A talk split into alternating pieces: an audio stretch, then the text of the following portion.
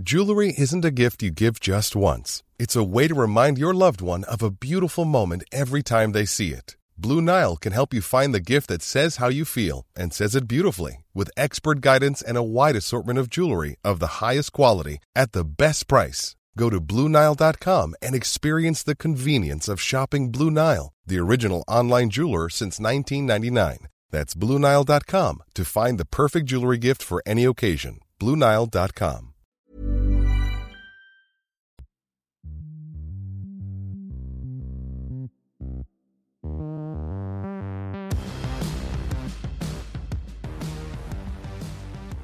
Hello and welcome to the Unplayable Podcast. It's finals time in the World Cup. Australia have qualified for the semi finals, and they're one of four teams who are going to be playing off over the next couple of days to earn a place in the final. They take on South Africa here in Kolkata at the magical Eden Gardens on Thursday. Louis Cameron's with me. My name is Josh Schonafinger. Yeah, what a venue, what a stage for um, you know Australia's biggest one-day game since were at this point in 2019, four years ago. Um, this is why all these guys play. I mean, we kind of slave through bilateral series to to get to a moment like that. You know, I think fans feel like that. I think players feel like that. You're going to see players wanting to go to another level with their game. You know, in first of all in World Cups, but then knockout uh, games. You know, that's uh, that's the pinnacle of of this format. Coming up on the episode, as you may have seen in the title, Travis Head, Australia's opener, joined us at the hotel pool just a couple of days ago to uh, chat through his tournament so far and and what he expects for this match against South Africa. That's it. So that's worth hanging around for, isn't it, Lou? Next to the pool, we weren't in the pool. No, that's yeah, true. We didn't get wet while doing the interview. No, no. Unlike Alex Carey on a previous. I mean, he wasn't doing an interview, but he got wet. You know, Yeah, around I think hotel everyone's seen that footage. Um, But do hang around for that. But firstly, we're going to preview this massive semi final. We know that earlier in the tournament, uh, South Africa knocked off Australia quite comfortably in Lucknow, And so now that it's time uh, to do battle again, and I guess Australia will be quietly confident with seven wins on the trot heading into this match. South Africa recently lost to India, but of course won their final group match against Afghanistan. There are a couple of selection dilemmas, however, for both teams. So why don't we start with Australia?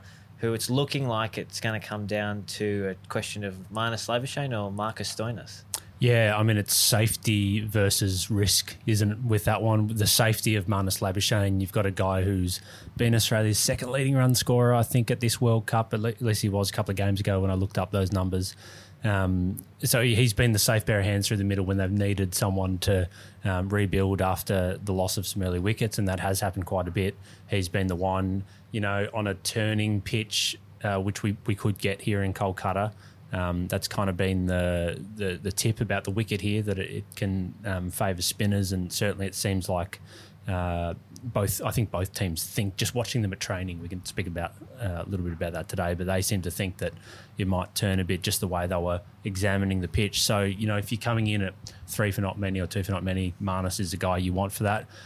The guy you want coming in when you're three for 250 with 15 overs to bat apart from Glenn Maxwell, of course, it's Marcus Stoinis, right? Like he's the the guy who's become one of the best T20 all rounders in the world, one of the better T20 finishers in the world. So when you can set the game up, this is from a batting point of view, like that for him. Well, I want you know Stoinis coming in, probably not Marnus Labuschagne. So it's such a difficult one for the Australian selectors here, right? Because you've got such different. Uh, conditions this is the beauty of one day cricket right like it can um, you can get the three for not many, and you can also get the we need to pile it on and bat like a T Twenty. Um, I don't know how they. I mean, the added the added part of this is the bowling, of course, right? Like so, Stoinis bowls, Marnus Labuschagne doesn't really bowl, um, and Stoinis's bowling on a flat wicket um, can probably can really help him. So uh, can really help Australia, I should say. So tough decision. Uh, was there anything that we picked up at training today that uh, might influence the selector's decision, do you think? Well, just kind of watching how they looked at the pitch. So uh, Rabada and Shamsi kind of walked out there, and it looked like Rabada suggested to Shamsi, like, "Hey, mate, you're you're on for a good show here. We'll talk about South Africa's selection in just a minute." Uh, but he seemed to be. Um, you know, he, he might be one of the guys who might come in. Uh, is Shamsi and the Australians all had a good look out there. I know you you were probably closer to the action than me, Josh, but um, from afar it looked like uh, they were kind of having a bit of a chat to the curator, and um, you know Cummins was there and Warner was there, and uh, Steve Smith, you know, kind of said it looked like he said to the curator, like, "Oh, you know, what do you think it's going to be? Is it going to be a um, 300 kind of wicket?" And Smith might have had some thoughts that it might not have been. Uh, it might not be a, a 300 wicket. So um, you you were up there filming that one though, I reckon, weren't you? Yeah, well, the curator is quite confident that it's a 400 wicket. 400. Yeah, so Jeepers. I'm not sure what he uh, has seen in the pitch, but Mm. Steve Smith, as you said, is a bit uh, dubious that that would be the right Mm-hmm. the right amount of runs it will get. But he was very confident that the right decision would be to bat first on Mm. this pitch. Well, it's like you know asking a parent about their child. You're not going to say, "Oh, you know, I think they're they're not really destined for great things." You know, they're you know probably a, a middling student at best. You're going to say that they're you know the, Well, the smartest true, or the most athletic. So that's probably how the curator feels about his pitch. The South African team also has a uh, selection headache, I guess, to make. They've had all of their bowlers have really performed well this tournament, and now they have a choice of. It's looking like it's going to come down to Gerald Coetzee, their fastest bowler, or the left arm spinner Tabraiz Shamsi, as you said. So. Uh, Shamsi's only played three matches so far this tournament. Coetzee's played seven, and he's actually South Africa's leading wicket taker with 18. And he was also the man who fractured Travis Head's hand but way back uh, maybe eight weeks ago now. So Mm, there's more all than that. I reckon twelve. Yeah. yeah, maybe 12. So there's all these sort of little uh, storylines and talking points that make that a tough call because we're assuming that Jansen, Rabada, Ngidi, and Maharaj will be locked in. So who the fifth is is going to be an interesting call. Well, do we know that Ngidi is locked in? Like just kind of looking at the numbers with him compared to Coetzee, Ngidi is actually the worst performed quick of, of all uh, the ones South Africa have used at this tournament. 10 wickets at 35, uh, economy rate at 5.86. Not terrible numbers by any stretch. If you actually look at Pat Cummins' numbers, you know, who, who we reckon has had a pretty good tournament. I think he's 10 wickets at 44 ish. So Stark Um, as well has 10 wickets. Exactly right. So, you know, if that's the worst of them, it's probably not going too bad. Um, but Coetzee, you know, 18 wickets at 19, that's, you know, up there with the best in the tournament. I reckon he's undroppable. For me, it would be, um, you know, and obviously Rabada's, you know, they're not going to drop him. I think it's a, I would be thinking it's a case of Shamsi or Ngidi. Um, the other one they've got to think about is their captain, uh, Temba Bavuma, who I was just watching walk up to the players' change room before. We're, we're just here at, at Eden Gardens, and South Africa are training in front of us. Um, Australia had the, the earlier slot before, and um, Bavuma has to kind of go undergo a bit of a fitness test with the hamstring injury that he picked up against Afghanistan in their final game. So we know that Aiden Markram will captain them if Bavuma isn't right to go. Um, but you know that's that can be unsettling, can't it, to not have your skipper for a big knockout World Cup game? Definitely. By all reports, we weren't here for South Africa's training yesterday, but he did a couple of run throughs Bavuma and he was barely at 30% hmm. sort of pace. So he's taking it very easy over these next couple of days, I'd say, to make sure he's right to go because his record as captain over the last little bit has actually been pretty solid. So even though he's had a lean tournament with the bat, was a good 12 months leading into this for Bavuma. He's a good one to have in there, just helps it with their stability. I mean, they do have Reza Hendricks, who um, opened the batting earlier in the tournament. Just played two games, made 85 off 75 balls against England. You know, maybe England. that wasn't the uh, the quality of opposition that we thought they were at the time. Um, but no doubt, I think that he's a pretty solid backup for Bavuma. And I mean, you look at the rest of that batting order. De Kock has had an amazing tournament. Van der Dussen, Markram, Klaasen and Miller, like, and even Jansen there at the end. I think you know they've had a better batting tournament than Australia. They've probably been uh, outside of India been the most impressive batting unit in this competition. So yes, it would be unsettling to lose your captain, but I think they've you know got the the personnel to cover it. Australia's bowlers are going to have their hands full trying to contain them. Absolutely. I've just run the numbers on the uh, performances in the last 10 overs of each innings. And funnily enough, South Africa are the top ranked side in the last 10 overs with a strike rate of 176 over their nine matches. Australia are the second ranked. So it's gonna, it might just come down to who has the most wickets in hand at the 40th over and who can really explode the most. and when they're batting, and this is the the crucial one. I know we're going to kind of talk about this. Like the toss is just so important for this game. There's been such a disparity a lot of the venues uh, in terms of what it's like to bat first compared to batting second. It's funny, kind of going in, it felt like, you know, my understanding of ODIs in India was you wanted to be batting under lights, that um, often the the pitch would, would speed up, and all of a sudden these fast bowlers that, or spinners that would um, have a bit of assistance during the daytime, all of a sudden they just slid onto the bat beautifully.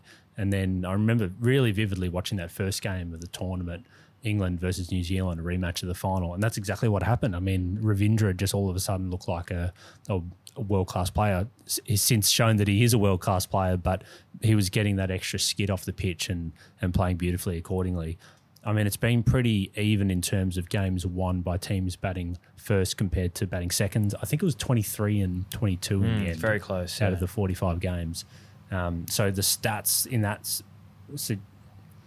so the stats in that, um, you know, with those numbers suggest that it's not that big of an advantage to bat first. But I reckon both teams really want the, you know, that that coin to be tossed and um, to, you know, basically say we'll have a bat. Thanks. Well, it'll be Pat Cummins' call, given that they are the away side for this match. So, oh, that's a good point. He normally goes tails, isn't that right? Correct. I think so. Yeah, I always was a subscriber to the tails never fails uh, kind of thing, but um, yeah, maybe that's an advantage that you get from. I mean, it's not an advantage. It's a bloody 50-50 coin. We're so superstitious about cricket. About cricket, like cricketers are just a funny bunch, and we're always looking for little stupid things like that. It's 50-50. It's luck we'll have to see who wins it. There have been four matches in Calcutta so far this tournament. I'll just run you through the numbers on pace versus spin because everyone has been talking up the spinners, but it's not as strongly skewed to the spinners as you might think. Pace, the pace bowlers have taken 40 wickets at an average of 24.8, an economy rate of 5.2.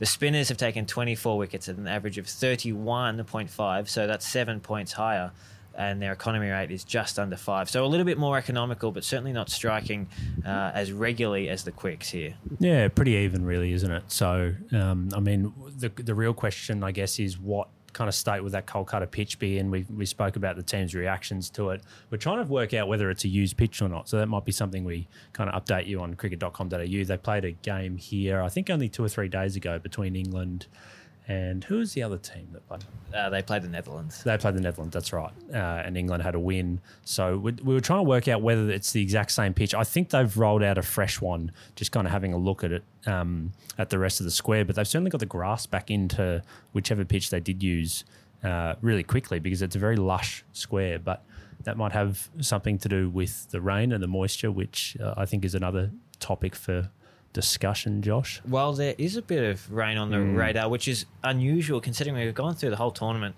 pretty well without a drop of it. But Louis, you've been reading up on the uh, meteorology report. What can you tell us? I can tell you, I have been. Um, I always find it funny, kind of like you know, you kind of get stuck in cricket journalism world, and you look at you know stats and and then you all of a sudden you make a detour to um, you know Bureau of Meteorology or whatever the equivalent is in India.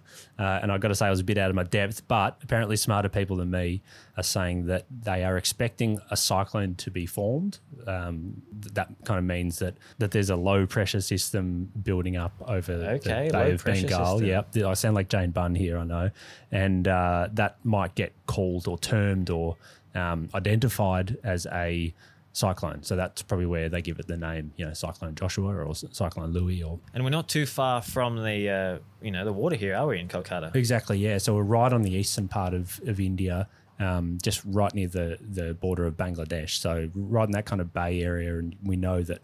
Uh, Bangladesh gets a lot of cyclones, and it is kind of getting into cyclone season. So I don't. We're not going to have a cyclone here on Thursday, just to reassure people. But we could kind of get the tail end of um, what is forming as a cyclone, you know, the outer edges of it, and those can be, you know, quite wet and bring a lot of moisture with it. How's that weather report? Okay, well, yeah, convincing. Have I got a future? There's a bit coming, but we don't know if it's going to hit or not. Is that pretty much it? Yeah. Exactly right. Yeah. So I mean, we don't know, and not You're not even the meteorologists know. But the wider point here is that there is a reserve date. We saw the 2019 semi between India and New Zealand go into a second mm. day uh, in Manchester. Um, so it would kind of make a mockery. It never stops raining in Manchester. So. so we know that. We've experienced that firsthand, haven't we? But um, I tend to think that if it did go into, if you did, so you, basically you can start the game on Thursday and you can finish it on Friday as long as you get 20 overs each um, per side. It would make a mockery of the ICC's slogan for this event. Uh, that is, it only takes one day because it might only take two days to get a result. Um, but that would kind of create all sorts of havoc in terms of this one's on Thursday, and if it went to the second day, it would go into the Friday. uh, the final is on a Sunday. That's really tight turnarounds. If you think about, you play all Friday. Definitely. Uh, teams would probably travel Saturday morning. You know, you got to do all your pre-final activities, lots of media and press conferences and stuff like that. Um, that's would be a crazy turnaround. Um, it's already a tight turnaround, even if it only just goes one day. Yeah, I think the tightest turnaround in the group stage for any team was four days, and so if, if it was for the winning semi-finalist to have, only have two, that would be a very tough ask. So, do you want to make a prediction before we cross to the Travis head interview, or are you going to play it safe here, Lou? You know what? I think Australia will win. I think the history of big events, um, the history of performing in big events is kind of undoubtable. And I think Australian players grow a leg when they play in these knockout games. Whether it's the same for these South African teams, we've gotten to what 15 minutes into this chat and we haven't used a C word for South Africa. I, I really don't think that it affects this group. Like none of those guys have played in um, you know, the Allan Donald eras and, and all that kind of stuff, you know, Lance Klusener. And um, I don't think that is necessarily a factor for them. I, I, just think it's more of a factor on the positive side for Australia. I think they have this almost an arrogance almost that they know that they've done it so many times. They've seen, you know, you grow up as an Australian cricketer watching Ponting and Warne and Gilchrist and Glenn McGrath do these amazing things in ODI World Cups uh, I think that really, I think that really does have a bit of meaning for for these guys. So I'm not going to give a wickets or yeah, runs sure. margin, but I, I, think Australia will win. And there you have it, ladies and gentlemen. No, you're not getting away that easy, mate. What's your prediction? um, I am thinking along the same lines. Uh, the momentum that Australia have gathered over the last seven games is pretty undeniable, and even when they've come close to losing, they've found a way. And I think it's very important in World Cups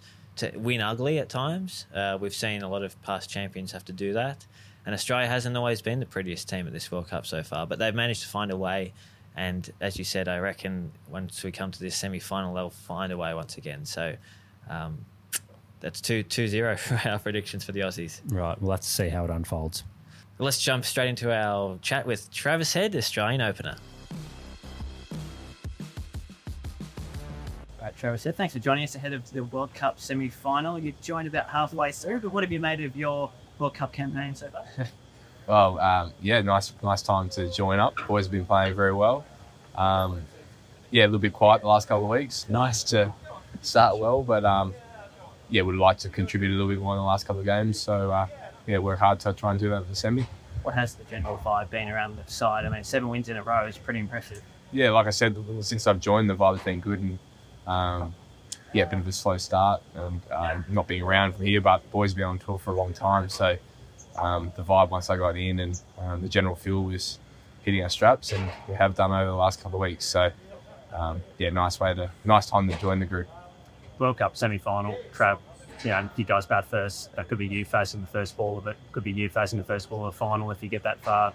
That kind of. Do you think about that kind of thing? Like, does that give you goosebumps thinking about whoever it is at the top of their uh, well, yeah, I haven't thought about that uh, as such. Um, I've, made you think about it. What did I do the other day? Did I face the first one? Davey uh, faced, so I'm up first this week, so we're in depth. So is it one for one? Is that well, we've been gone one for one. So, um, so what is it? My turn this week. Um, so he can have the final. Okay. Um, but yeah, that's something I really, um, yeah, I've been always too worried about. Um, I guess looking back, and uh, I actually had the first ball, and I'm out of bad for the test match. Um, I was a bit nervous opening batting in general, but then having the first one of the test match, um, it was I think it was a wide. So um, yeah, that was a little bit intimidating. It was probably the first time as a, as an opener that I found it a little bit intimidating. But um, in terms of general, uh, yeah, when you know it's your turn, um, yeah, it's, it's it's we've got a good partnership going. So take this one and hopefully give David the uh, the final. We've all got you know World Cup memories and semi final memories, particularly semi final against South Africa. the kind of memories? What are the things about you know World Cup knockout knockout games that kind of stick in your mind, though? Um, I, yeah, I, revert back to the same person pretty much as is Gilly, who I grew up idolising, and um, the squash ball. Might have to roll it out actually. Um, I've got the bit of the bottom hand uh, yips in it, but um, yeah, I, I, that and having used that in the past and, and realised uh, as a training aid um, from doing it in a game, from the roll out the way he did, um, that's one that sticks to mind. So um, yeah, hopefully we have a, we have a chance to, to have a moment like that. Someone uh, has a chance to step up, and I think throughout the, the campaign, someone's been able to do that each game. We've had a, a standout performer. So, and this team's very strong at having a, a, a match winning contribution from someone. Everyone's a, a match winner, and yeah, hopefully have a couple of them come a couple of days' time. And how is the hand? It was pretty incredible how quickly you came back after fracturing it. It's your left hand. How is it going? Yeah, it's going good. Um, it's still, um, I guess, recovering and still working through those. So um, I've been a little bit limited in how much I've been able to train and, and, and recover. Um, yeah, I'll probably I'll probably look to try to train a little bit more over the next couple of days just to prepare because yeah, I've, been a bit lean in the last couple of games in, terms of my contribution. So you always get out the hotel and pretty eager to, to get back at work and, and, and, and, and try and find a bit of rhythm. So um, but yeah, it's a balancing act of making sure that I'm right, ready to go, and, and also doing the right things to make sure it's it's recovering well. But yeah, it feels in, in good order. I know that you're gripping the mic with your right hand there. Should we read something into that? Swap it over. Yeah. Um, no, yeah, no, I'm feeling good. So, um, yeah, there's moments it's, yeah, there's moments where it does pull up a little bit sore than others, but um, in general, it's it's been pretty good and nothing that's not expected. So, um, yeah, just keep keep doing the thing I'm, things I'm doing and, and hopefully doing well and hopefully I can contribute. You're going to face the man who, who broke it the first time, uh, Gerald Coetzee. Yeah, presuming he, he does play. Know playing uh, in the earlier game when you're away. Yeah. Is that a bit of an extra mental kind of thing? Is there a little bit in your mind that you'd love to just kind of get, get one over? no, yeah, oh, nah, it is what it is. Um, those, those things are just part and parcel of it. So um, it does bowl a few bounces, but I don't think he intended to, to break my hands. So um, yeah, we yeah, if he plays and uh, look forward to that battle. He, he had really good battles, I think, throughout the whole series. Um, all the batters with the, those those fast bowlers and um, the wicket depending, there might be might be a little bit of spin on, on guiding by what the, the ground's been looking like. So um, a tough battle between the two spinners as well. But yeah, we've played a fair bit over the last couple of months against South Africa, and um, we've won a few battles. They've won a few battles, so it leads into a, a pretty good fixture. Well, just on that semi there, and you played much at Eden Gardens, and if so, what are we expecting? Uh, not for a long time, and I don't think, uh, and not off the back of a tournament. So Sure. um, the times I have played there, I feel like it was a pretty good uh, surface. Um, again, talking to guys and communicating through the guys that do, know their way around. Uh, I guess this venue is that you, you could get either or um, on sort of used wickets. You could get a really really nice um, wicket that's sort of sealed up and, and nice, or you could get something that turns a little bit. So. Um, I think we've got enough experience within the group to make sure we communicate that well over the next few days when we see the square, um, but also in game about making sure we navigate through that process really well and uh, and communicate well. And um, I think that's been a strength of the team is in, in different conditions to hopefully uh, get through. And as I said, trying to find a match winner. So um, well, I think we've got enough players in this team to have a match winner on whatever we can be playing. How much do you want to bat first? Not just you personally, but the team. I mean, it's you know, everyone's talked a lot about South Africa being a much more dangerous team batting first. You guys have probably had more convincing wins when you batted first. Is that something you guys think about? Um, I'm sure the, the the leaders in the squad think about it. Um, the guys that make those decisions. Um, you look at it two ways. They, they bat first. There's also a lot of pressure on them to go out and score the way they have. So uh, in a semi-final, under more pressure, um, pressure does wonderful things and, and weird things. And um, same as us, we, we've done batting. We've batted first really really well, but then there's pressure on the line, making sure you get to a score so you can uh, compete in the game. So um, yeah, so all cards go on the table in semi, and um, whatever we do, well, I'm not too bothered. Um, unless the wicket looks like it's really going to spin hard, um, it'd be lovely to bat first to get runs on the board, but yeah, there's something, some things you can't control. So um, I think we're in a good pl- position to, to do both well. How about just batting with David Warner? Like, have you like that game against New Zealand? This is for us watching. It was 118 and took off the power play and two of you. I'm not sure I've seen anything quite like it. Have you batted with someone like that before? No, um, uh, not obviously our partnership's really good. Probably I know Mitch as well. Um, I think we've only had three or four um, of those power plays in the last sort of 12 to 18 months. We've got 100 runs, so um, yeah, we've been able to do it a couple of times. I think Davey and I have been it two or three times, and Mitch.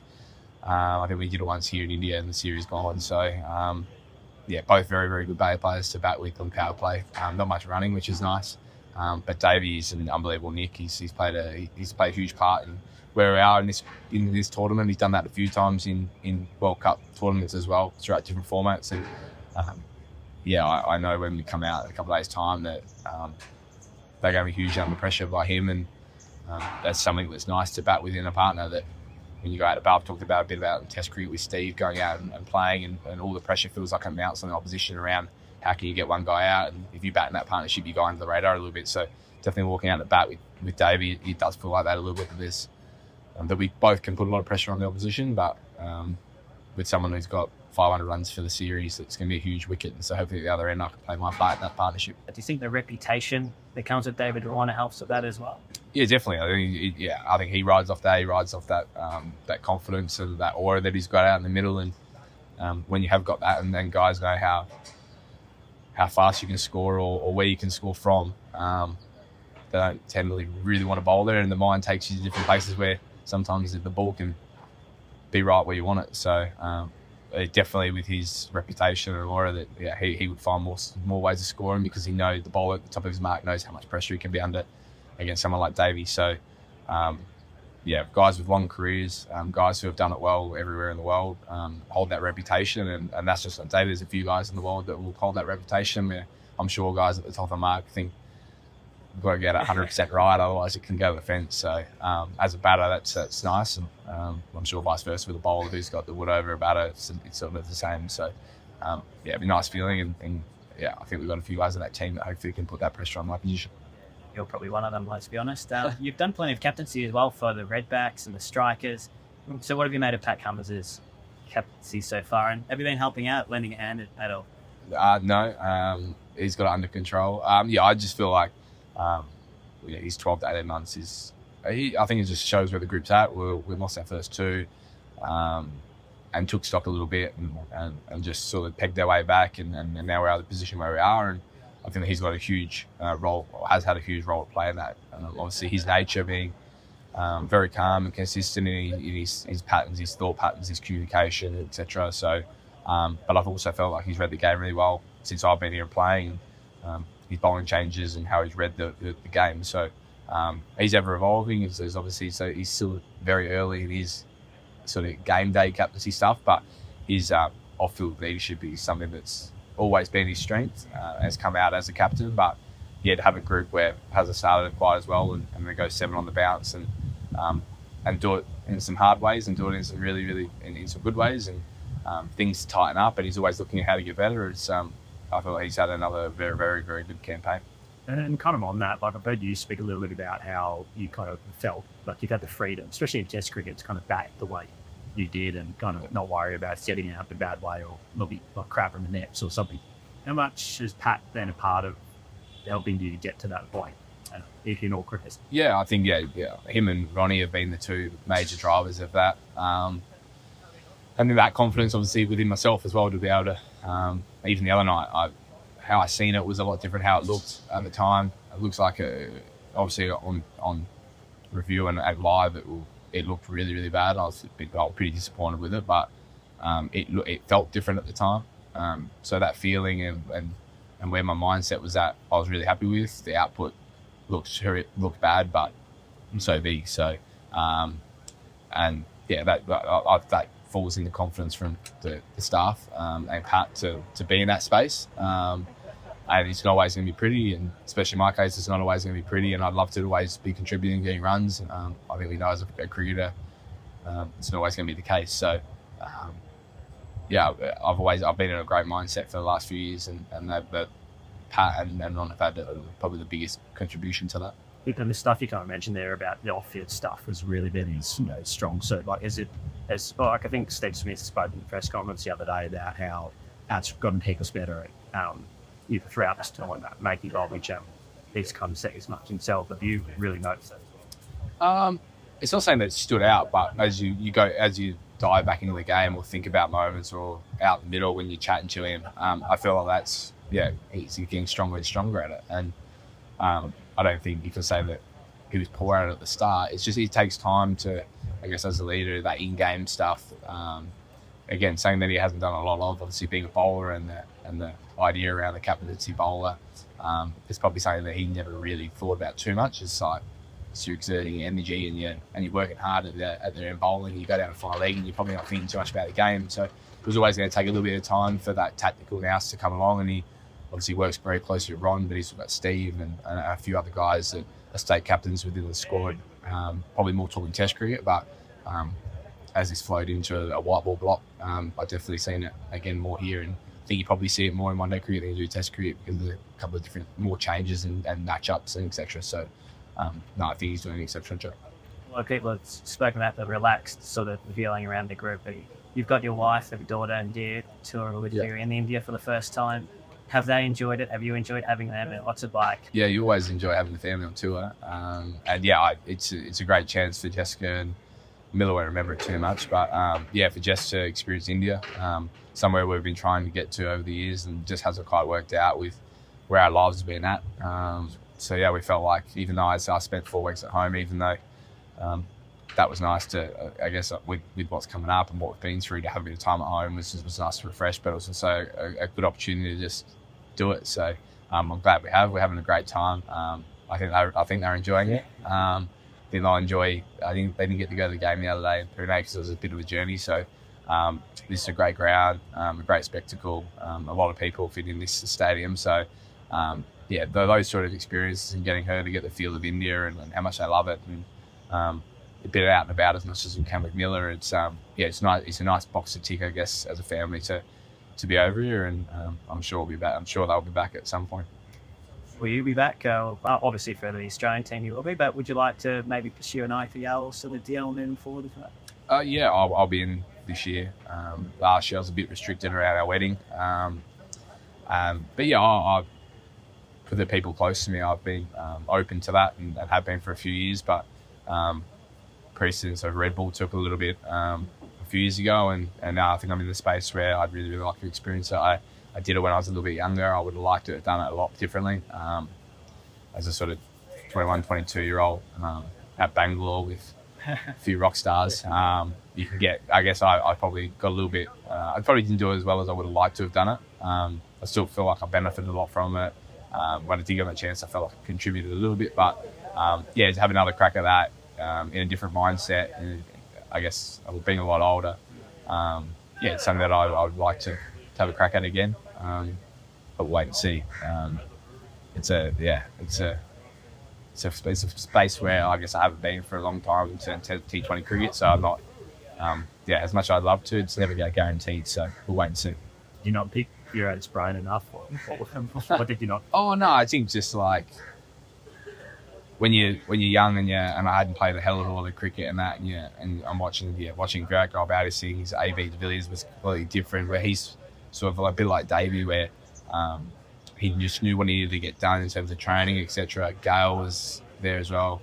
Um, had Richo, so had a, had a, had one boy, uh, one of the one of his mates with me. But um, yeah, I just felt like I probably could have trained a little bit differently, probably learned a little bit more, and um, watching them guys is that yeah, you've got to work hard. And you got to get the I guess ducks in a row before you can. You got to earn the right, I guess, to then be able to to map out and blueprint how you want to actually go about it. And I didn't know how I wanted to go about it when I was a bit younger, so seeing that, I might have gravitated to that a little bit more, um, thinking that that was the, the way. Um, so yeah, I just I would have I would have done a few things differently, but um, not that I was. Yeah, I still think I learned a lot from it, but um, but yeah, and have a crack at it would be nice. Thanks for sitting down and chatting with us, Trav. Cheers, thank you.